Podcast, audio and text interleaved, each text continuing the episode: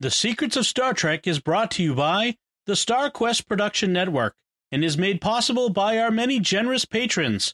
If you'd like to support the podcast, please visit sqpn.com You're listening to The Secrets of Star Trek, where we discuss the hidden layers and deeper meanings found in all the Star Trek TV series, movies, and more. And today we're discussing the latest episode of Season 2 of Star Trek Picard, Hide and Seek. I'm Dom Bettinelli, and joining me today on the panel are Jimmy Akin. Hi, Jimmy. Howdy, Dom. And Father Cory Sticha. Hi, Father Cory. I don't finally get a little action in this episode. That's right. It's action Picard. So we uh we do have a little bit of listener feedback at the end of the episode, so stick around for that. I want to uh, tell you encourage you to follow the Secrets of Star Trek in Apple Podcasts, Google Podcasts, Spotify, Stitcher, TuneIn. You can find it in your favorite podcast app or even at the StarQuest YouTube channel, where you should also make sure to hit the bell to get notifications. I want to tell you about another show on the network you're sure to enjoy, and I'd encourage you to check out The Secrets of Movies and TV Shows. You can find that wherever fine podcasts are found or at sqpn.com slash secrets. So, if you're saying if you enjoy the Star Trek movies and TV shows, you might enjoy other movies and TV shows too. Or our discussion of such, which uh, it, it's not just the three of us. There's actually a lot of people who yep. take part in the, those episodes. But yes, yes.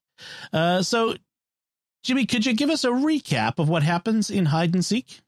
Last time, Queen Agnes Borgified a bunch of special ops dudes and started coming to take the La Sirena. This time, she succeeds. Everybody else regroups outside Chateau Picard, where it is always night, and they get caught in a firefight with the new Borg. Rios is shot in the arm, and he, Teresa, and her kid transport back to Tallinn's pad. While there, Teresa takes the bullet out of his arm and makes, and the two make lots of goo goo eyes and kiss again, but eventually he beams back to France.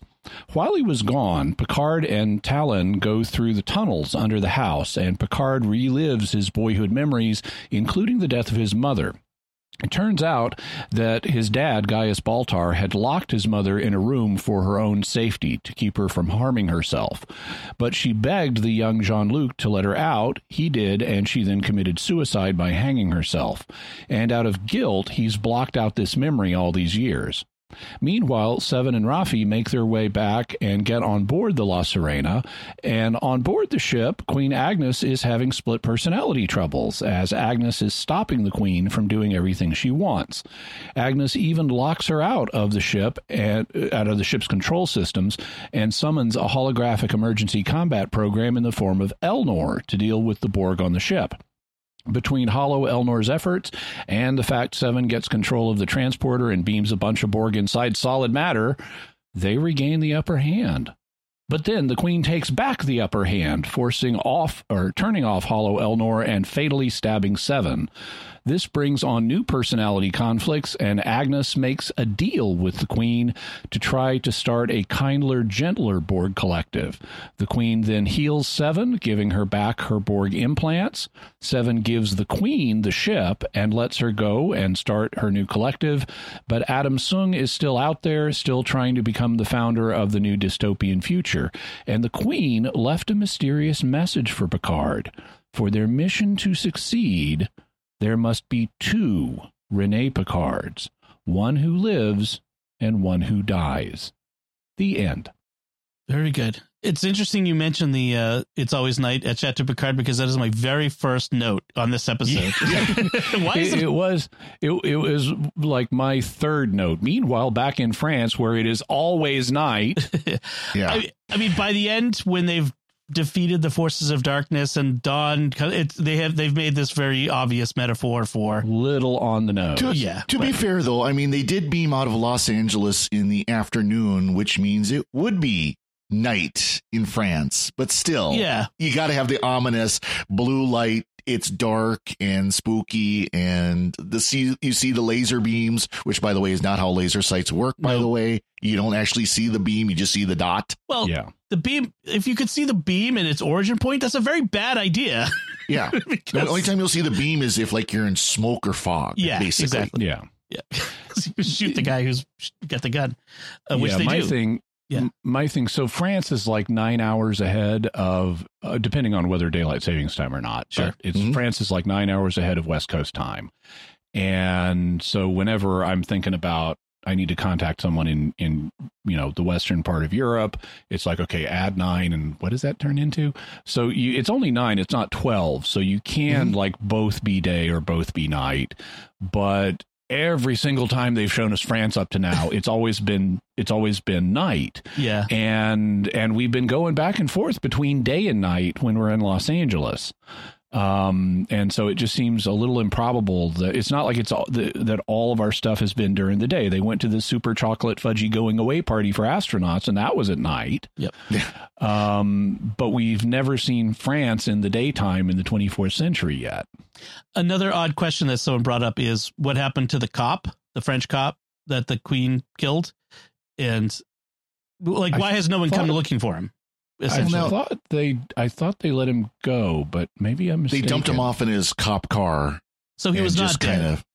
He was not. No, he was. He was. He was saved by the ship, the, by the, Yeah, the sick bay. Uh, They saved him. It's just. oh, okay, he was only mostly dead. But he, they stuck him in the car. yeah. So you still think they'd be snooping around to fi- try to figure out why this guy responded to a call there and, and ended up getting beat up and dropped off in his car. But still, now another thing to, thing we need to remember too is these this season is only operating over like three days real time. Right. So right. That's tr- this right. isn't like this has been a long you know year or something like that. There's Sure. only been a couple of days. Speaking of seasons, I uh, so I was reflecting on this was I was thinking about this episode, and I think I like this season of Picard better than the last. Mhm. The last had a Hmm. lot of. It was nice to see Picard and the Star Trek universe back. It was nice to see a lot of individual cool concepts they were playing with, but actually, in terms of enjoyment, I think I enjoy this season more. Mhm. At least that's my current impression. Yeah. I I, I agree. No, actually, I do agree. Um, I, I do like this one a little bit, little bit better. Um, I, I know that's uh, some of the talk I've seen online, including our our, our Discord, is it's the opposite. But I Hmm. I, I do kind of like this one more. And the only only reason why I kind of hesitate is because they stretched out the middle of it so much. Yeah. And that kind of ruined it. I think if they compressed it a little bit more, it Mhm. would be a lot more enjoyable. Hmm. I miss ships in space, but that's me. Well, that's next season. Yeah. Yeah. Right. Yeah. Hopefully. Um, one of the things I liked in I was noticing in this episode that now that um, the Queen has is largely in control of Agnes, is that the actress has. So we had an unusual portrayal of the Borg Queen by the actress who's playing her. She's much more relaxed and casual, but Mhm. also ruthless. Mhm. Um, and the Agnes, the actor playing Agnes, has a notable shift in her performance between she when she's playing Agnes and when she's playing the Queen. And she modifies her performance to be not exactly like the actress playing the Queen, but more in that direction Mhm. of the kind of casual totalitarian, you know, Right. thing she's got going on. Almost. Yeah. Well, I was going to think of uh, like um, Kira Nerys in the all in the Mirror Universe. A little bit of the uh, what I forget what her, what her The intendant. the intendant. yeah. Yeah. Oh, she was over the top. Yeah, that was a little Yeah. Oh, over yeah. the top on that one. Yeah, that's. I would say um, that she did that. She does a really good job of ge- making it clear when it's Agnes and when it is the the Borg Queen. I I do think Mhm. that they did a good job of that in, in this. Yeah, and she, I like in this when she's talking to the queen or her mental image of the queen. It she is mad, Yes. Eh, mm-hmm. It's- especially at the beginning. It's like I've been mucking around in that mind of yours, and wow, Yeah. we do get a little bit of the Agnes of the of last season, who was a bit a bit homicidal in there. You know that Mhm. Agnes of last season Yep. was not a a, a, a welcome mat. It, you know we, that was your our first impre- my first impression. I don't know for others, but she was a bit of a welcome mat character. And then we saw no, there's a there's a lot more going on in there. yeah, exactly. And I think I I see that a little more in this character uh, this season. Mhm. So that that's pretty good. Um, also partly because she was under that mind control influence from the Vulcan security officer who was secretly a Romulan, right, right. Commodore On or whatever her name was. Yep. right. One thing that occurred to me, is I was thinking about the queen and her attitude towards all this because they set it up so that she essentially entrapped Agnes into killing her just so she can infect Agnes with nanoprobes. Mm-hmm. And now she's progressively Borgifying Agnes's body. You know, like she when she comes back to La Sirena, the first thing she does is take off her Agnes clothes and go to the body locker where they've got the Yep. queen's body Yeah. and you know gets stuff and puts it on herself and ah, feeling more like myself now as her former body is just laying there and i thought you know for a borg queen swapping bodies may be like changing clothes Yeah. um, and so that maybe she's, you know, letting someone kill your previous body so you can get another one and start modifying it. Is that may be everyday stuff for a Borg queen? yeah. That's creepy. Kind of like buying a million shoes or something. Yes. Well, I thought it was pretty much established that that the, the, the queen just built the body as needed, you know, Right. used parts to build the body as needed. So and that there's never just one queen body out there. That there's there's a, Right. spa- a spare, just like Emperor Palpatine. There's always a spare to go to. Um, I, I also really like the sparring between Agnes Mhm. and the Queen. Um, you know, like when when Agnes says that she's locked the Queen out of La Sirena's systems, uh, the Queen looks at her very coldly. And this is the most, I mean, normally the Queen has been very casual, but she's frustrated now because she wants to get out of here with this ship. And and she turns and just very coldly says, I'll scrape that code from your mind, woman right. and and Agnes without missing a beat says except I'm not an idiot and I didn't memorize the code and I'm going yes exactly. I mean, my pa- I, I made the password password. yeah. so One, two, three, four, five. I, I want to mention talk about like some of this sparring that is going on between the two of them, which is uh, that Agnes says to the Queen, "We get this whole thing about the the the the, the whole point of the Borg is to fight loneliness. She's like the Queen is fighting loneliness. It's not really looking for perfection. She just doesn't want to be alone, and so the Borg, in the way that they've envisioned him in this episode." Are just an extension of the queen. It's not a true collective anymore. That's like the queen is now the head of the body, and if you want to use something that's vaguely uh, Christian imagery, and and so the Borg themselves are just part of her instead of being a true collective. Which They've kind of hinted at that oh, going all the way back to First Contact when they revealed the queen. right, They've really kind of hinted Mhm. that the queen is the controller of the collective. And this makes it a little bit more of the collective was created because of the queen than it was that the queen is the head of the collective. right, So I, I don't think it's that radical of a change. Um, I, I think they do more emotionify it than they would have like First Contact or Voyager. Yeah, yeah originally before we had the queen in Star Trek First Contact it was implied that this really was a collective hive mind and then they made the queen and it's like okay you realize how much that changes this yeah, yeah. because she's clearly in control of all this I mean, it was supposed to be more like a queen bee at first, but mm-hmm. still, yeah, still in control. Yeah, but they've progressively made the queen more and more powerful. Once you give them a face, you know that face starts to attract all the attention. Right. Um, the uh, which is actually kind of part of the original purpose of Locutus, but they knew they were Mhm. going to undo that immediately. Yeah, Um, the although they actually when when season um two of Star Trek Next Generation wrapped, they actually did not have the Best of Both Worlds Part Two plotted out yet.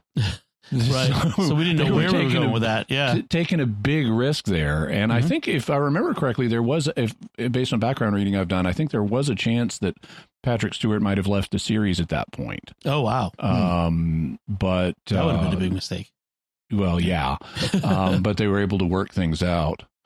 Touching on your your Christian um, analogy there, so with the mystical body of Christ, of which Mhm. Christ is the head, and the Mhm. church is his members, um, as Pius Pope Pius XII pointed out in his encyclical Mystici Corporis on the mystical body of Christ, what make part of what makes Christ's body a mystical union rather than a physical union is that the individual members of Christ's body, although they are influenced by God's grace, they retain their autonomy Right. Yeah. and do not lose their identities and become just subservient parts of the whole like the cells in our physical bodies do. Um, so we retain our individual dignity, we retain our free will and uh, individual purposes and so forth, but we're united towards a common thing, which is God, our creator and savior. Um, and it sounds like what um, what Agnes at the end is proposing to the Queen Right. is something more like that, where Yeah. there's more autonomy for the individual members of the collective. It's it's a almost co-op. uh, yeah, almost.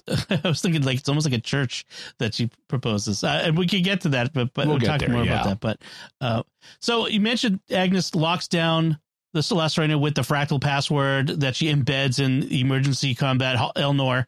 Uh, and and then she tells the queen that's where the code is. It's like Yeah. don't do that. I mean, I know the audience needs to know, but Hollow Elnor can tell that to Raffi and Seven later. You don't Right. need to have this information disclosed to the queen because that's going to tell her just how important this hollow thing is. so at first I was a little annoyed. Oh, go ahead, Father Cory. I was going to say now. Now, first of all, Dom, you, you, it's not the emergency combat hologram; it's the Elnor combat hologram. That's right. Come Elnor combat hologram. Right. By the way, with with the uh, mobile emitter, The- the Doc's mobile emitter. That's what I was about to say. Because at first I was annoyed, like, why do they have to hunt down this hologram?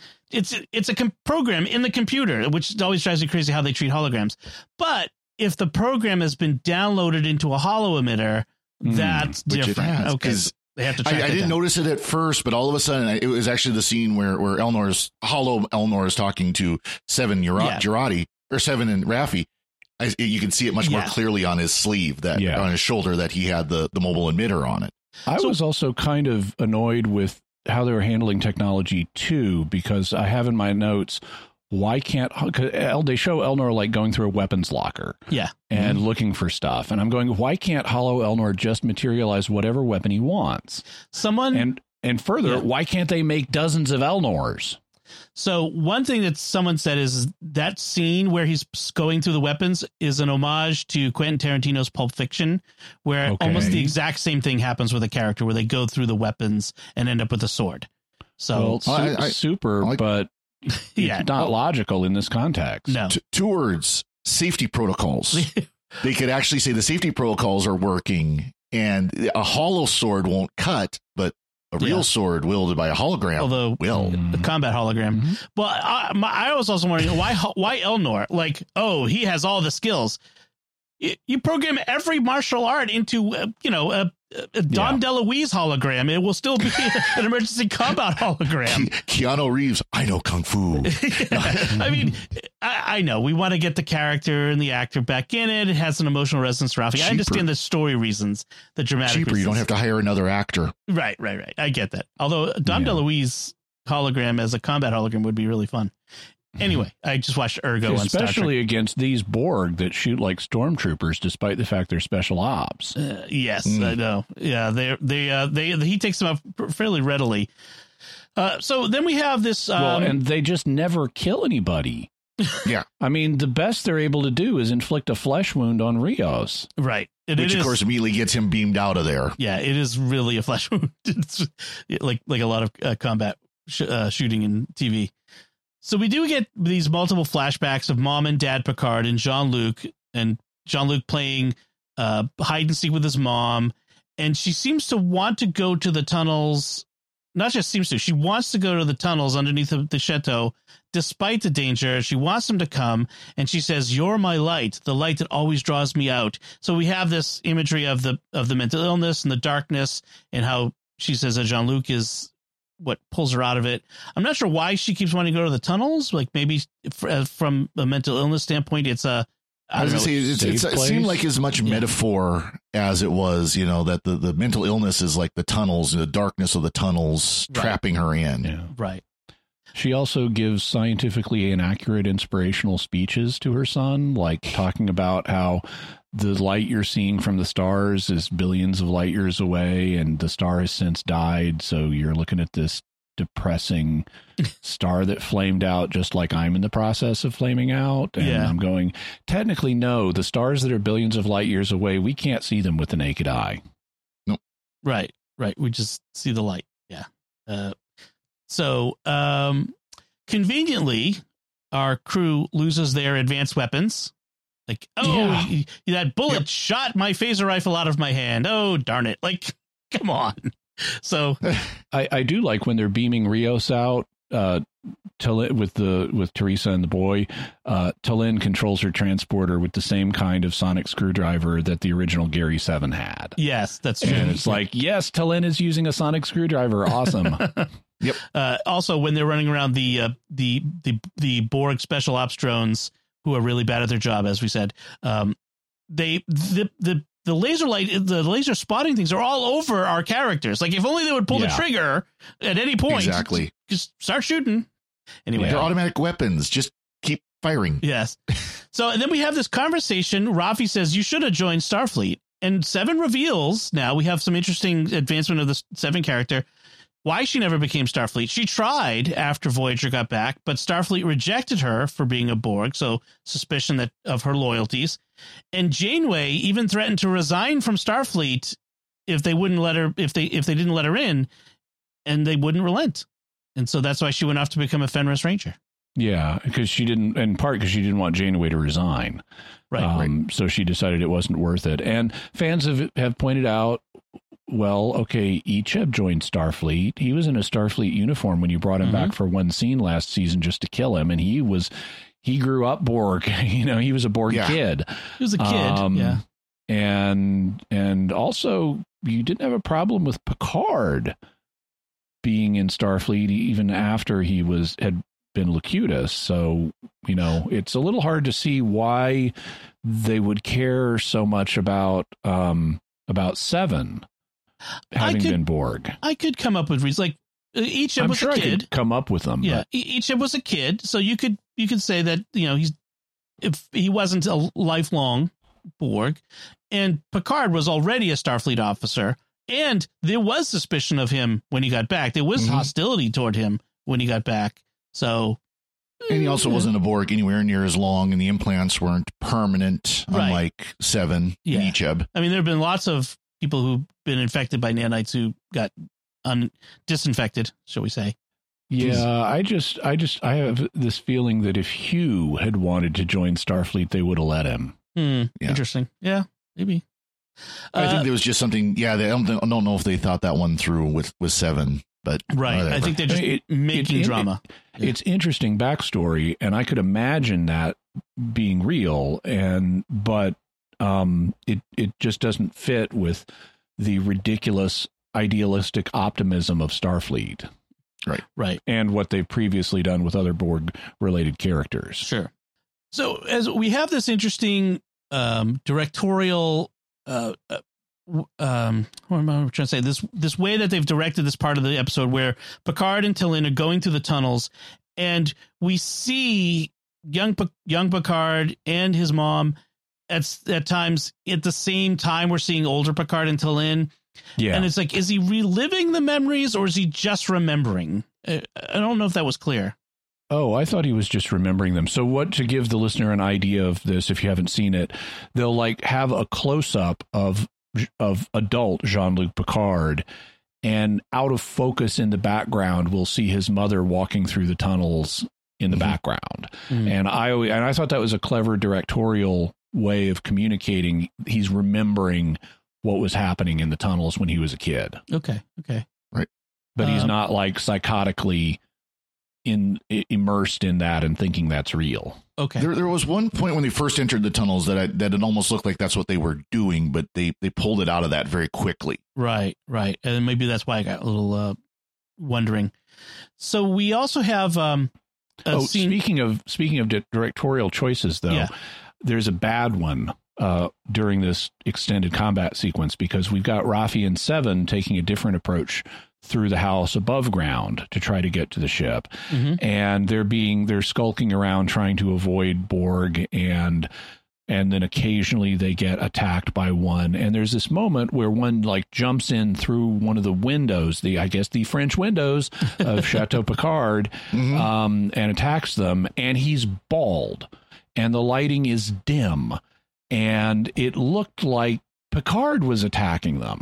Right. Mm. And it's like, no, no, no, no, no. If you're going to have the lighting this dim, you got to visually distinguish this guy, um, so it so we're not confused about who's fighting. I mean, if, he, if he's going to be bald, he needs a big, huge beard or something to make it Yeah. clear that it's not Picard. Or if he doesn't have a big, huge beard, he needs hair on the top of his head, Right. or he needs to be a woman, or he needs to be something that's not bald guy attacking uh, attacking Seven and Raffi in dim lighting. Yes, yes, that's true. That's true. So, uh, Ra- uh, Hollow Elnor ends up uh, running from the the uh, special ops drones, and uh, they're shooting at him uh, the hologram. Which, unless they hit the hollow emitter, that's not going to do much good. And uh, so he ends up uh, getting with Raffi and Seven. And Raffi confesses to Hollow Elnor about her true motivations, which we saw in that previous episode, like why she was really she had really been emotionally manipulating him. Um, and somehow, somehow, Hollow Elnor has real Elnor's last memory before he died. Or part of it. Uh, How, Yeah. how how is that working? Like, did did we download him into the computer? Well, so let's see what we can do with this. What what Agnes what Agnes tells us is that the ship can make a hollow duplicate of anyone who's ever been aboard it. Yeah, And they could be scanning Elnor. I mean, that would presume if it's anyone who's ever been aboard it, that might indicate it's got a record of everything that's ever happened on it. Mhm. and um and Elnor and thus there would be a record of Elnor's final moments. And maybe what he meant was maybe what he meant was like from what because I forget exactly how he phrased it, but it was something like from what I remember of Elnor's final moments, I'm confident his final thought of you was, you know, was of love.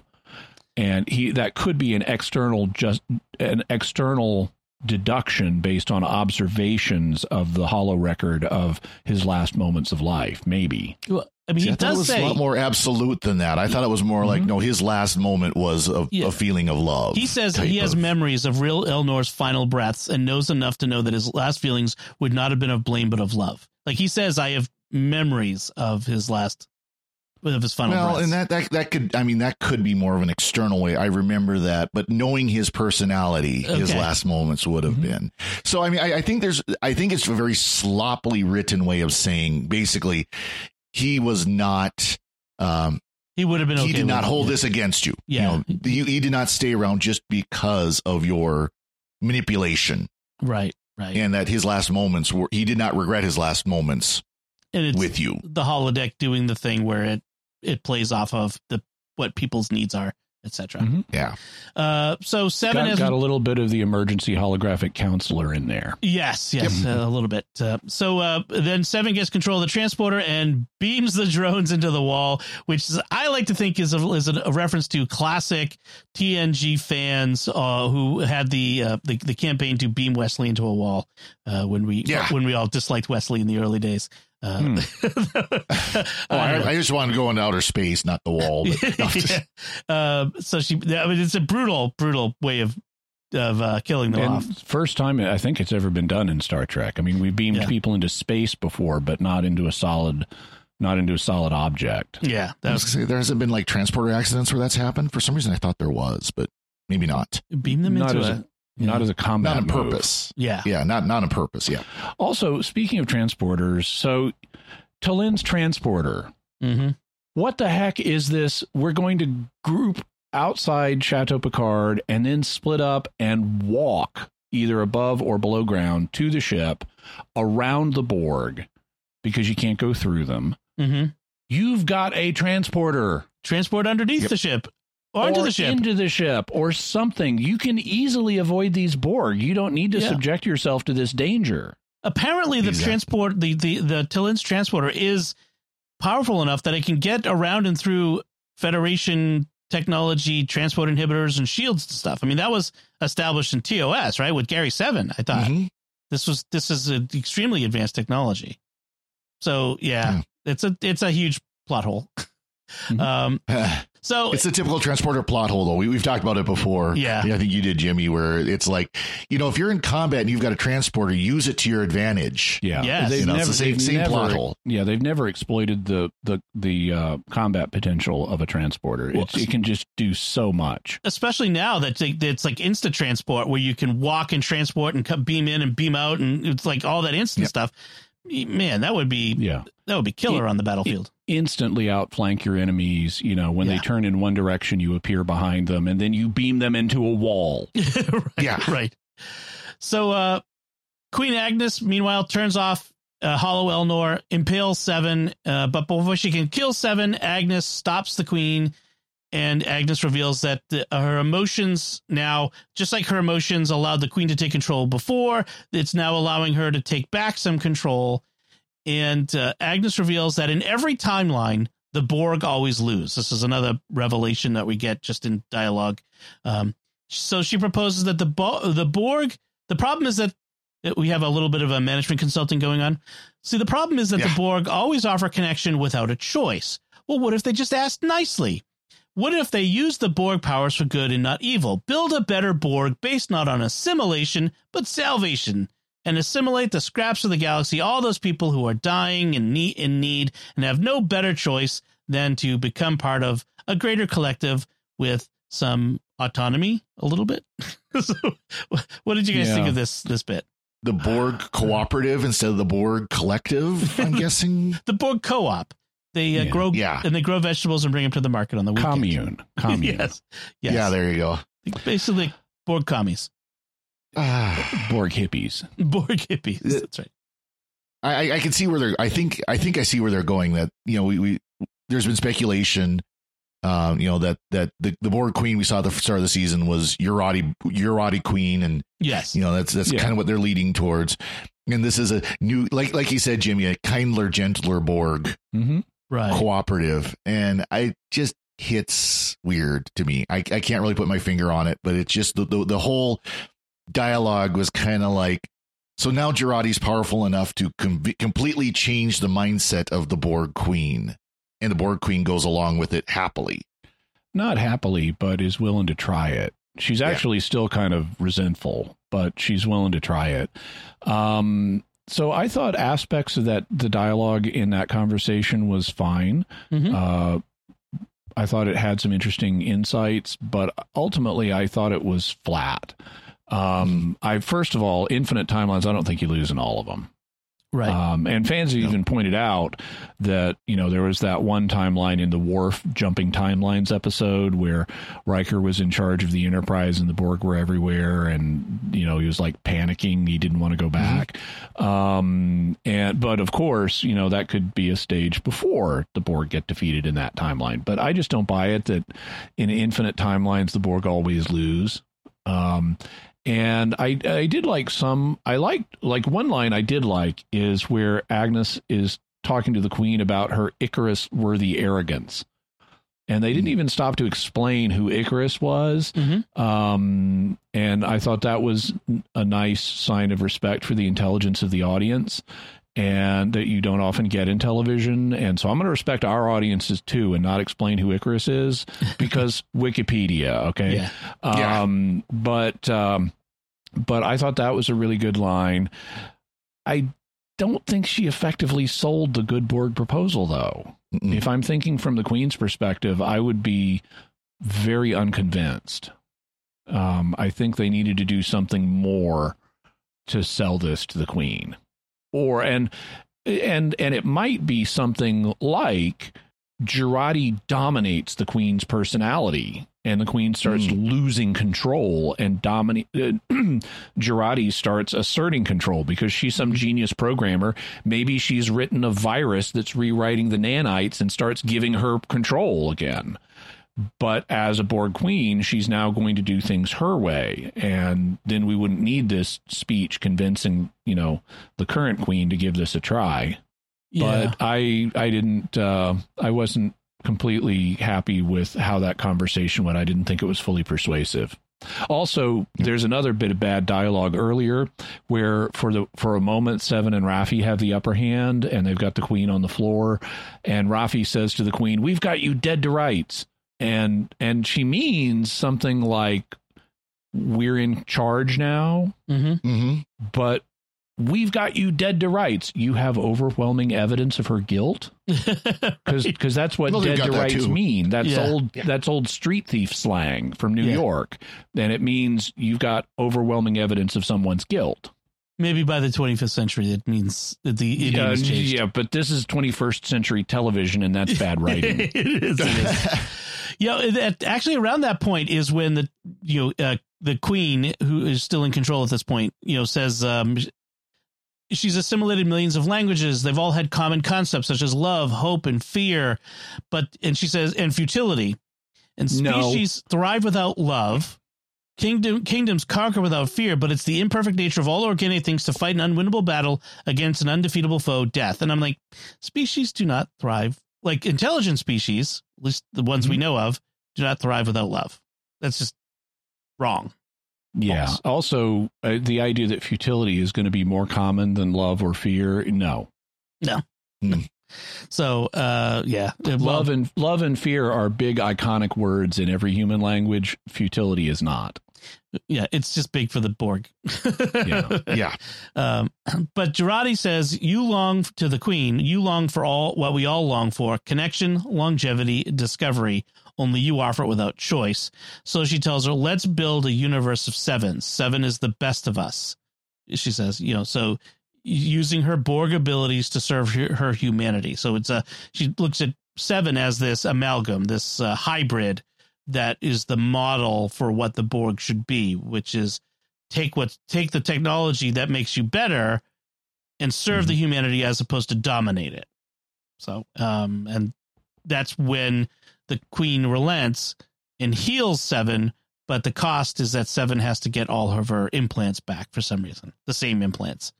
Yeah. Um. So which meanwhile, a little convenient. Yes, it is Exactly. and and you know, sad for Seven because she was had been rejoicing at not having all this stuff on her anymore. Uh, she's been reborgified.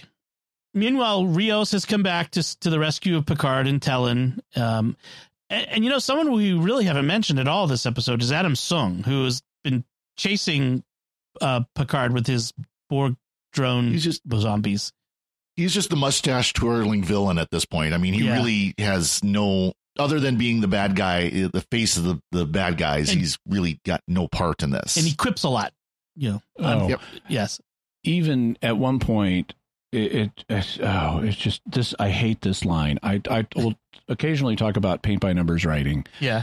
and it comes up a lot like in discussions of earlier 1960s episodes of doctor who where you have this there's a certain st- set of cliches that you hear that writers would use to convey drama and stretch out the runtime. And it's like but you must believe us okay give him some evidence you know? right. but Yeah. you must believe us or you must believe him and and that's just a chance we'll have to take and it's a calculated risk and it's like okay show me the calculations dude um there's there's i and i really hate this style of writing and we have one of the worst offenders in this episode where um adam soong is talking to picard and he says shame really in another future we might have become friends and I'm going, and in another future, you may have been a little frog that grows up to be an oak tree. I don't care about that. um, you know, this is a ridiculously cliched line that tries to establish parity between the villain and the hero. Mhm. Right. Right. you know, and they, they could have they could have thrown something I actually I thought would have been kind of clever to say, yeah, in my timeline, I became a friend with your descendant. His name was Data. Yeah. Yeah. You know, something as simple as that. Right. Right. Um, but no, of course they couldn't do that. so we have this merger between Agnes and the Queen. That this final merger, and she's going to take the La Sirena off to create the new, kinder, gentler Borg and show up sometime in the future. And they remind us that Seven is the legal owner of the La Sirena at this point. It's no longer Rios's ship, so Seven can Give it away. give it away. Yes, which which she has to tell Rios because he complains later.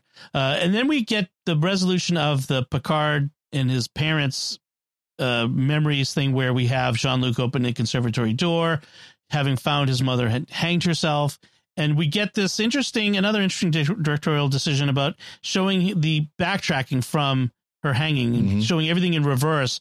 Him all tracing it all the way back to having opened the door where his mother his father locked his mother in and climbed into bed with her like it was his mom he Mhm. was cuddling with her Yep. um I don't know that that was directorial. I think that may have been a writing choice okay because it yeah, affects so much of the runtime. that's true And and I, I thought it was a very interesting way of uh, the back with this extended backward sequence. I Yeah. thought Mhm. was was was effective. I like that. That was nice and creative. right it kind of lets it's it's the visualization of how picard traces back to his own his own uh role in what happened in the tragic event Right. Um, so uh, then we get this explanation that goes all the way back to I think first season Yes, Uh, It's like TNG the fifth episode. why Picard in that weird uh, outside the universe dimension, why he saw his mother as an elderly woman serving him tea, and when Yeah, she died young. And I went back after, so they have Picard in his voiceover alluding to that, that later he would imagine his mother as an elderly woman offering him tea and asking to have a chat. And I went back and I rewatched that sequence in uh, the episode is called Where No One Has Gone Before. Mhm. And this is the one where they first introduce the traveler, and because of his weird abilities, they get shot out of the known universe into some weird space where your thoughts become reality. And Picard foolishly gets on the intercom and tells everyone not to think of anything bad. So at that moment, the Enterprise should have vaporized Yes. um, Yeah. because this is don't think of an elephant. You know, it's like if your thoughts really are becoming reality, don't tell people not to think about certain things because that's what they will immediately think about. I imagine the Stay Like Puft the Stay Marshmallow Man. Marshmallow yeah, I got Yeah. that first. Um, but I, but Picard at one point turns a corner as he's walking through the ship, going somewhere important, and his mom is there at a little table with tea, and she Mhm. has as an old woman, and it's a creepy scene. yes. And he's like how can you possibly be here? Because you're and she finishes the sentences for him. Dead? Yeah. but i'm always with you jean luc. You know that and he's like yeah but how are you here? And and it's a fascinating conversation. Eventually just as he's about he's like asking her does she understand this place? And so he's taking the possibility that she's really here seriously um, that this is her in this weird space that they're in. Um, and then Riker comes up behind him and like first season next gen Picard he angrily overreacts and snaps at Riker and then when he turns back his mom is no longer there and he's just crouching in the hallway by himself and it's a really effective scene and more so in the light of what they've now how they've now retconned it on Picard Mhm. Yes. Yes. Uh, yeah, it is. It, it makes it all all the more pathos that, that that's a an, an image that he had to give himself of his mother uh, to, to to to mitigate the guilt that he felt. So, like we said, uh, Seven and Raffi let Queen Agnes, now the the now merged Queen Agnes, go with the ship based on her promise, and uh, she says that she tells them about how for the mission to succeed, there must be two Renees, one who lives and one who dies, which is an interesting um, problem, Mhm. which we'll uh, un- undoubtedly uh, see next time. And uh, Soong himself has gone off to go stop the Europa mission, uh, Yeah. and that leaves us with a lot of. We we've tied up a bunch of loose ends. We've tied Mhm. up the the Borg Queen Mhm. and that sort of stuff, but there's a lot that we still need to deal with. We need to deal with.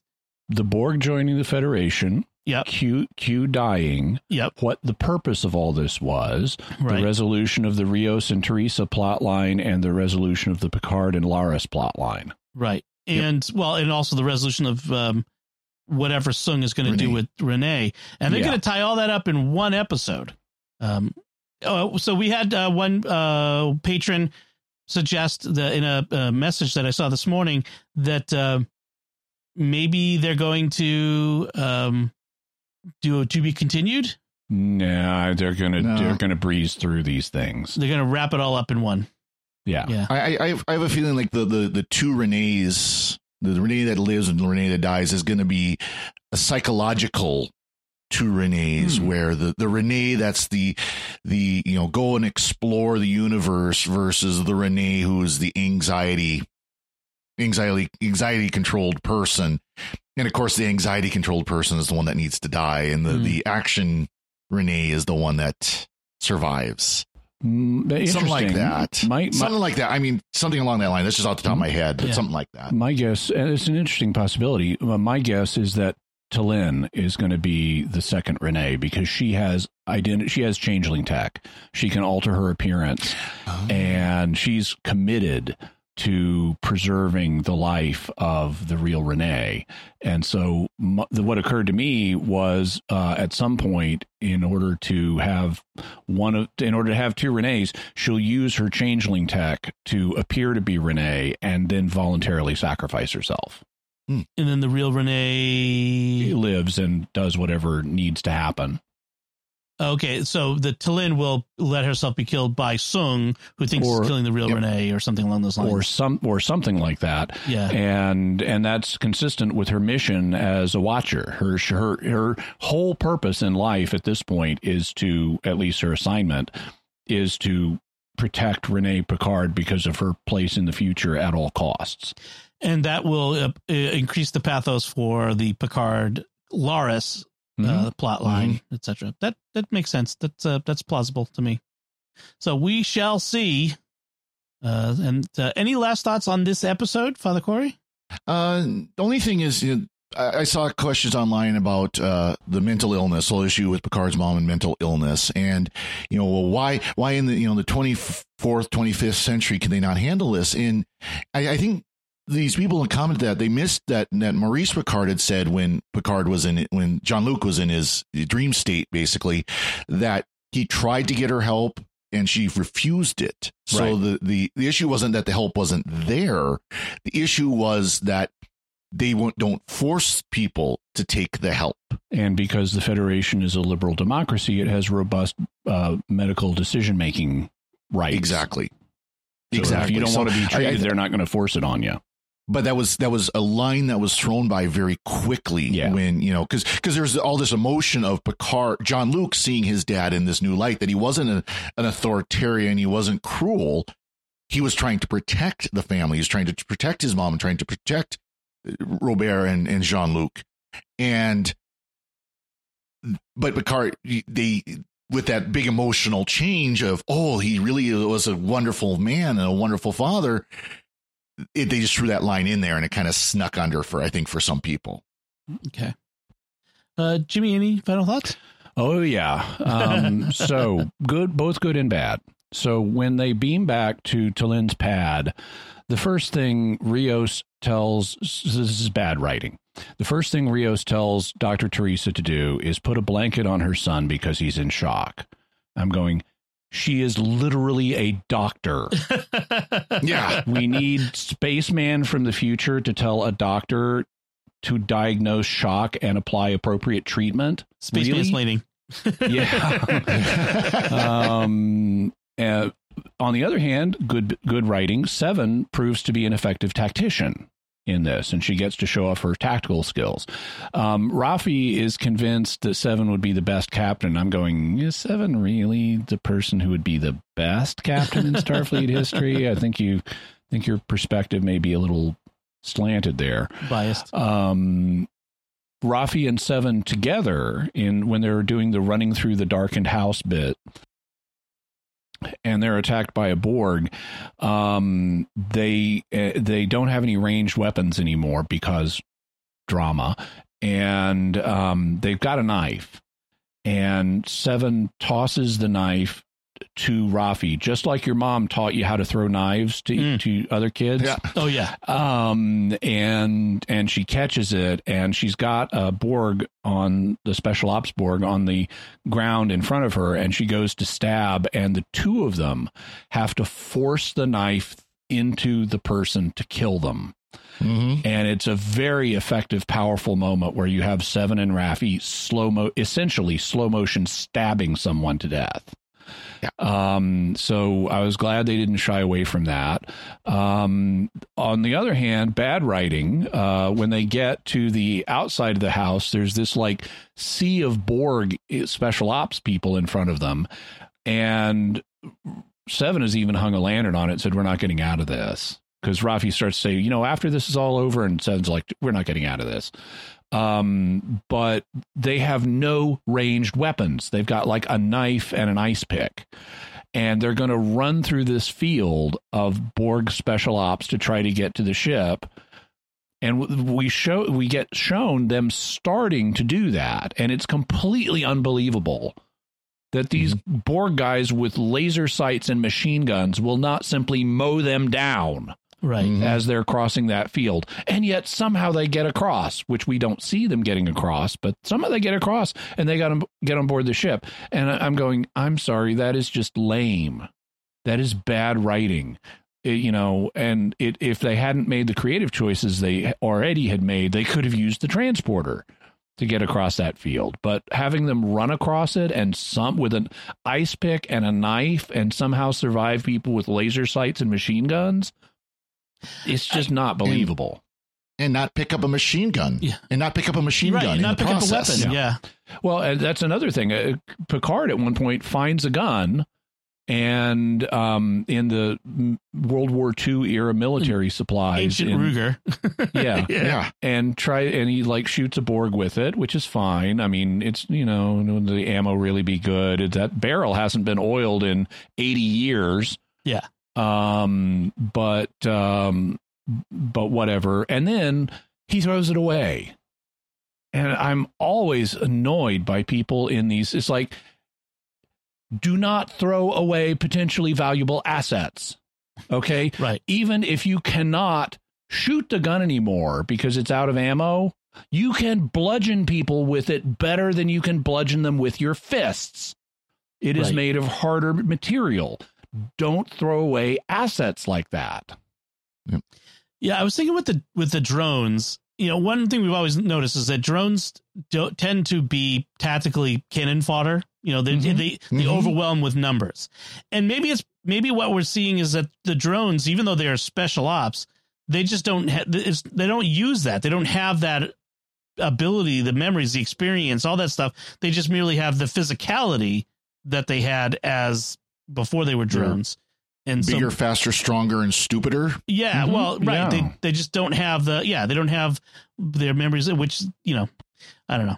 Uh, I, I just uh, one thing I think is night vision devices would have really come in handy for them at this point. You know, they would have mopped Mhm. the field with with the others. But yeah, I, I agree with the, with those, Jimmy. Also, the Borg are continuing to fight Picard and the gang without hesitating while the kindler, gentler Borg conversation is underway. Mm-hmm. And it's like, and the Queen doesn't seem to be aware of any of this. And I could retcon, okay, this is going on in the background of her mind. But if Agnes is making progress with the Queen, they sh- and, and I mean, it's re- really, you get to the point where the Queen is like going, okay, we can give this a try. And her drones are still attacking. Right. It's like, what kind of hive mind is this? Yeah. Um, they, Well, they they shouldn't be attacking at this point. They should all put down their weapons. You don't have to kill them all now. I, I, I headcanon that basically they weren't fully integrated yet.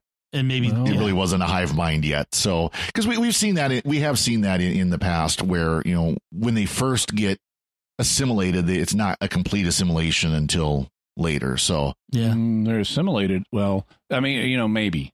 they've got the nanites, It- it- but that doesn't mean that they're assimilated yet. Yeah. So, We also have a DNA locked phaser, which is interesting. Mhm. Um, that uh, because Soong picks up this weapon and Rios beams in and he points it at Rios and and says, "I'm guessing even someone from the 21st century doesn't have to know too much to be able to shoot this thing." And Rios says, You don't, but you, you need the right DNA. And if you hold it for too long, it's to it's to blow up, which he soon realizes just in time and throws it up in the air and it explodes, which lets him get away. Um, and so that's kind of an interesting concept. Um, the um, I've seen it used before. Um, now it's kind of like when you are when you've forgotten your I mean your DNA is essentially your password to use this device.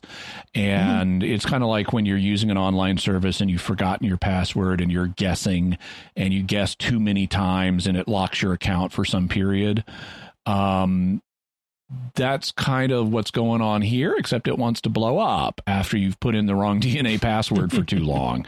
And and that, I don't know that that's realistic, although I have seen it used effectively in one context. Larry Niven has a short story called The Soft Weapon. And in the, it's, it's set in his known space universe. And in the soft weapon, there are these stasis boxes from a billion years ago and whenever they're found people are will open them because they may contain old technology from a race a billion years ago called the slavers. And they they open up one of these boxes and it's got a device in it that depending on the setting you put it on will change shape and do very different things some of them would be good for listening. Some of them would be good for espionage or for uh, transportation. Some of them would be good as a weapon. But there's no one overall function to this thing, and and so the it gets captured by bad people who happen to be Kzinti, who we've who are later integrated. In fact, there's an animated version of this story in Star Trek the animated series. It's called mm-hmm. the slaver. I think it's called the slaver weapon instead of the soft weapon. But um, but it gets captured by Kzinti, and it could be really bad if they crack the technology behind this thing. And the ultimate solution is uh, one of the humans or at least one of the good guys, re- yeah, it is one of the humans, realizes what the purpose of the weapon is is for, um, because there would be better ways to do everything it does if you had a dedicated device. So why would you want a single device that does all these things? Who would that be useful for? A spy. And so it, this is a spy device, and um, and so he tricks the Kzinti into turning it to the computer setting and talk to the computer. And so what do you do if you're a if you're a spy weapon that is being talked to by people who do not know what you are and who do not speak the proper language of your masters and do not have the proper code words, you blow up. Mm. And so I've seen this, you know, don't treat the device right and it will blow up on you um, played to good effect. And this is kind of like that here. So I thought that was interesting. I thought it was a little convenient as a writing choice. But then we have, after the revelations about, oh, also, um, Teresa is told to use a tricorder to extract a bullet. Yeah. I saw you know, that too. Yeah, that that doesn't make a lot of sense. Also, by the way, you don't necessarily. There's always this thing in in TV and movies about we've got to get the bullet out of this guy right now. Why? Because it's going to lead poison him. You know, actually, yeah. bullets remaining in you until you can. the The thing is, you need to suture. You need to get it out there and immediately stop the bleeding if you prematurely take out a bullet, it's not going to help the person. It's just going to cause them to bleed out. Um, right. But they they usually don't consider that. Um, but after the revelations about Picard's mom, Picard and Tallinn stand in the conservatory, if that's what we're calling it, talking about Picard's feelings for minutes. And we are in the middle of an unresolved crisis. He does not know what's going on on the ship with the Borg Queen he doesn't know about the negotiations to have a kinder, gentler collective. And so it, it, it, it makes no sense from a writing point of view to have Picard just start talking about his feelings and how he's imagined things his mom being old and giving him tea for years and stuff like that for minutes in the middle of an unresolved crisis.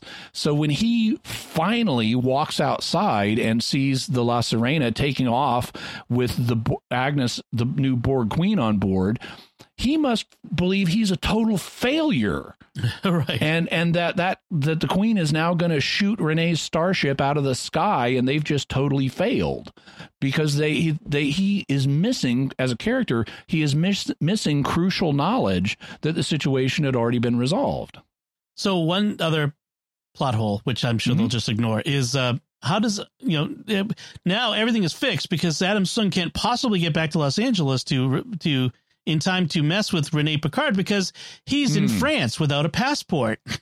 Or a transporter, so Hmm. he's just gonna, Yep. you know, find a way onto a plane and fly the many, many, many hours to get back to Los Angeles, right? he Of well course he might he might be able to pull strings from France and he actually might have his passport on him uh, these days passports they make passports that are like driver's licenses Yeah, I, I have one yeah, and and so you can just keep them in your wallet like your driver's license yeah. Except they don't work for international travel via aircraft, only ground travel. At least right now. So Right. Maybe in 2024. But he, he still has to get his, uh, I mean, he has to take conventional transportation back to Los Angeles from France, but, you know, whatever. or Uh, pull strings from Europe. Yeah, it's kind of, uh, yeah, I- they'll, I'm sure they'll just skip over that, which is fine. All right, so that's our discussion of hide and seek. Let's uh, get to our listener feedback that we got on our last episode called Mercy. Uh, John S. on Discord said, What does the revelation of the Vulcans visiting Earth in this episode mean for First Contact, Star Trek First Contact? Why would Vulcans have been on Earth before the invention of warp? Um, so they addressed that in the series Star Trek Enterprise, where Yep. in an episode called Carbon Creek, where it was established that Vulcans had been on Earth as early as the 1950s and were operating secretly in the background and uh, and they alluded to there being periodic future checkup missions to see what this new species was doing but they didn't feel in in hindsight the retcon is they didn't feel we were ready for first contact until it was kind of forced on them by our discovery of warp drive right. because now we're going to be out there and so it's kind of like okay even though these we don't really think these you know monkey boys are uh, are are are are Mhm. that hot uh, now they're going to be out here and so we need to make contact with them now Yeah. and that's what made us appropriate Yeah. to to have first contact. And even then, they could be right that we weren't ready because in the alternate timeline, Zefram Cochrane shoots them and takes over and initiates the uh, mirror universe. That's right. That's right. exactly. So, uh, meanwhile, uh, another question, Evan on Discord says In Enterprise, again, the Star Trek Enterprise, we learned that during a certain time period that I believe would include however many years before 2024 this encounter took place, Yes. uh, mind melds were considered a deviant act in Vulcan society. And since we know that these Vulcans practice mind melding, it's possible that these Vulcans were a splinter group and not on an official mission for the Vulcan government. It, it, well, it's an interesting possibility. It could all, it could be that they were a, a a rogue sect that had different beliefs. It could be this guy was a member of a rogue sect, the one who did the mind meld, or it could be that he was not a member of a rogue sect, but he thought this was an emergency situation Right. and mm-hmm. decided to do it. And e- if either he was a member of a rogue sect or he just did it as an emergency measure, that could explain why they beamed him out in the middle of it. Right. It's like right. you're doing something you're not supposed to do. We're taking you out of there. You're being icky with the human. So Yeah. stop. Yeah. uh, all right. Well, thank you both for your feedback. We really do appreciate you getting that. Uh, as we wrap up, we want to take a moment to thank our patrons who make it possible for us to create the secrets of Star Trek, including Sean E., Connie Z., Rob H., Frank C., and Claire R. Their generous donations at sqpn.com slash give make it possible for us to continue the secrets of Star Trek and all the shows at StarQuest. You can join them by visiting sqpn.com slash give. So that's it from us. We would love to hear what you think of Hide and Seek, this second to last episode of Star Trek Picard Season 2. You can let us know by commenting on the show at sqpn.com slash trek or our Facebook page at facebook.com slash starquestmedia or send an email to trek at sqpn.com or visit our Discord community at sqpn.com slash discord. We'll be back next time when we'll be discussing the final episode of Star Trek Picard Season 2 called farewell, appropriately enough, and then a bonus because uh, Star Trek: Strange New Worlds also starts this week. We'll have another episode in at this, uh, right afterward. We're not sure exactly when it will release, but as soon as I can edit it, where we will discuss the first new first episode of the new Star Trek: Strange New Worlds uh, season one. Until then, hmm. Father Cory Sticha, thank you for joining me and sharing the secrets of Star Trek. Thank you, Dom. And Jimmy Akin, thank you as well. Thank you, and live long and prosper. And once again, I'm Dom Bettinelli. Thank you for listening to the Secrets of Star Trek on StarQuest. And remember, love is always a gift.